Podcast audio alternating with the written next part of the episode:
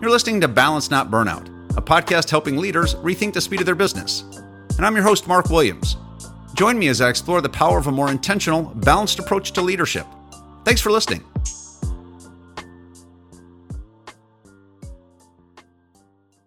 Welcome to Balance Not Burnout. This is Mark Williams, and I am super excited to announce that today is episode eight, our final episode of the year. And I can't thank all my listeners enough for joining in and listening to all of the great guests that I've had. Today, I wanted to talk a little bit about the goal of slowing down, right? Balance, not burnout. And I read an interesting article uh, literally just a few days ago about the reasons why slowing down at work is a good idea. So, not only has it been beneficial for me, just to slow down, uh, take take a, a breather every once in a while, like we've talked about on several podcasts. But I think it's good for your employees. And so I wanted to share a couple reasons why I think slowing down at work is a really great idea. And actually, all of these things I'm about to mention, I have experienced firsthand. So the first one I, I will tell you is I think you need more time just to think oftentimes when we're rushed, we're doing things uh, literally off the top of our head and not taking the time to think things through.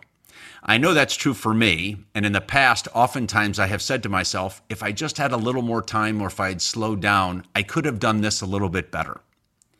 So the first benefit for me slowing down, outside of just not burning out, again, the title of our podcast, is it, I think it does result in more time to think and better decision making. But I'll also tell you, I think your rational brain kicks in. I think oftentimes we're more confident in our ideas and our decisions when we make them mindfully. Oftentimes, a fast decision is a decision from the gut, and they always tell you go with your gut. However, I will share there have been times I needed to do a little bit more research or take a little bit more time just to weigh the pros and cons uh, of either a decision I'm about to make, a purchase I'm about to make, how many times have we bought something and then realized, nah, maybe I shouldn't have bought it, or after a few days you have buyer's remorse? Had we slowed down just a little bit, oftentimes those decisions would be different than we made. So I think sometimes your rational brain kicks in when we slow down a little bit. I'll also share I am a much better listener when I'm slowing down. Uh, I used an example in one of my Walking with Mark videos recently. I used to do the crossword puzzle heavily. And I often found that I would work on the crossword for 25 or 30 minutes. I would set it down and I would come back to it a few hours later, literally take a break from it and come back, and I would get more answers than I had before. They also tell you when you take a test, you should slow down, read the question, oftentimes reread the question, and even when you're finished, go back and reread some of those questions again. I have found that um, that 100% works for me. But I'll also tell you that my listening skills improve. If I'm constantly actively listening and paying attention to myself listening, believe it or not, I think I comprehend much more than when we're just having a really brief, fast conversation.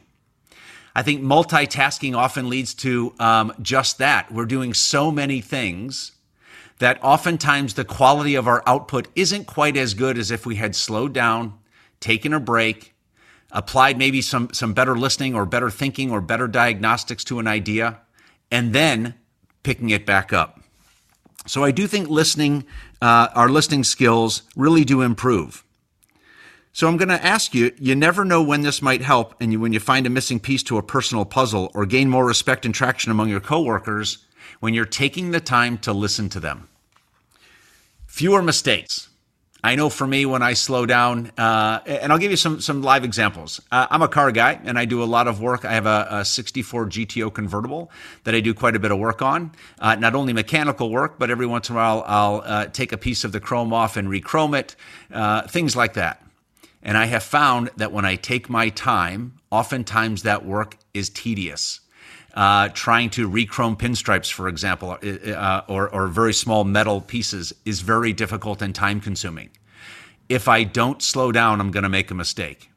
Well, I have found at work the same rule applies. If I'm creating a budget for next year, for example, right now I'm in the throes of budget time, I need to slow down and make sure I'm gathering all the facts. I don't want to make a mistake and possibly undercut a budget or over budget in a certain area. So that the decisions that I make need to be decisions that will last a long time. And so slowing down and taking a break has benefited me greatly, specifically with making decisions. But I'll also tell you, um, your brain, and I literally I just I just read this. Your brain will remember how to act. This kind of practice is also great because it will eventually train your brain to slow down and work this way automatically. I didn't know that actually. It's something that I learned, and I did a little bit of research on it. And your brain is like a muscle. So the more you exercise it in whatever you're doing, it's going to learn that. So if you slow down and are mindful of the things you're doing, your brain's going to react. I literally just read a book called Mindful to Mindfulness. Excellent book about slowing down. And one of the examples they used was literally when you're eating a meal. Think about the last time you ate and if you actually tasted all the flavors on your plate. And so what the book recommended is to sit down one uh, on purpose, slow down, and literally attempt to taste every flavor in your meal. It's an interesting test, so I'll uh, uh, I'll give I'll submit that to you, and I'll ask you to give that a try. The other thing is through music. We're a big music family. We have music on all the time. My son is a musician, plays drums, and has for years. It's interesting when you sit and listen intently to music. You listen. You will hear much more of the sounds and the uh, instruments in the in the song that you're listening to, regardless of what it is. If you slow down and really try to listen to the music. So I'll offer that up as well. I also believe that slowing down eliminates unnecessary work. I can tell you that I think busy work is a real thing. I have employees that oftentimes they look busy or they're doing something, but they're not accomplishing a lot. As managers, I think it's really important for us not only to talk about what that is, but actually uh, challenge our employees. There's lots of work that make that we do that makes us feel busy, but at the end of the day isn't quite as productive as we need them to be. So I'll challenge you on eliminating unnecessary work. We had a guest on, uh, Chris Leone, a few episodes ago, and he has reduced his work week down to four days. Interesting, balance, not burnout, right? Four day work week. So you're getting a three day weekend almost every weekend. And yet on Friday, they are doing a little bit of work. But what he has found is that they're eliminating unnecessary work. It's a mindset of efficiency. I found that interesting. Um, so I, will admit, in many uh, places that I have worked, we have a meeting before the meeting, and then a meeting before that meeting, um, and it seems like we're always getting ready for another meeting. Um, he has made it a point to try to sidestep that. He uses agendas in every meeting as an example right? So he's cutting out the unnecessary chat, the unnecessary work that isn't there. And he has found that the company is much more efficient. So again, I'll challenge you to eliminate unnecessary work or the busy work that we think we're doing that's making a difference that really isn't. Finally, I think you'll learn to let go of stress. And if nothing else, this podcast is talking about not burning out.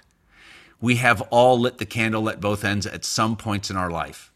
And then we look back and say, wow, if I had just slowed down, if I had just taken a break, maybe this the outcome would have been different.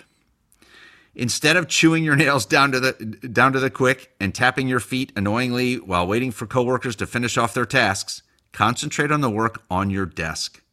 Do it right rather than doing it fast.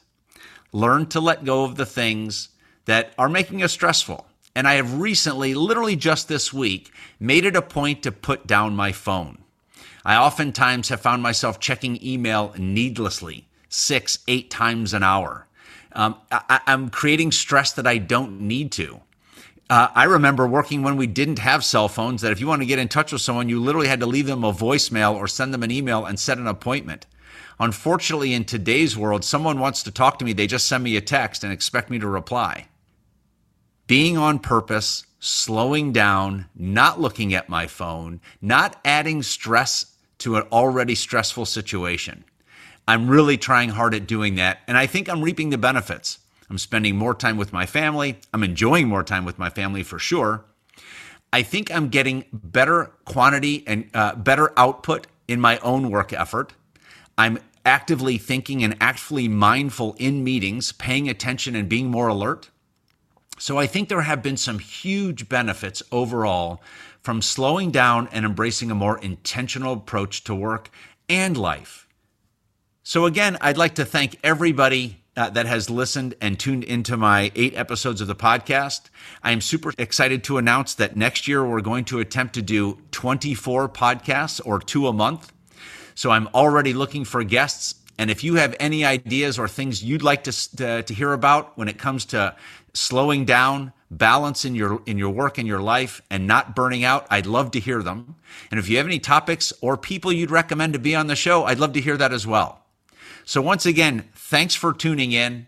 I hope you have a great rest of the year and a wonderful holiday season with your friends and family. And hopefully you'll tune in next year. So thanks for listening to balance not burnout. And this is mark williams take care thanks for listening if you think balance is as important as i do at work and all throughout your life Help the show out by leaving me a five star review, following me on social media, or sharing the podcast with someone you think would appreciate it. If you have comments or questions, I'd love for you to join the conversation with me on LinkedIn. I want to thank OBI Creative for producing the podcast and Swills Beats for getting the music for me. Thanks for sharing your time with me today, and until next time, this is Mark, signing off.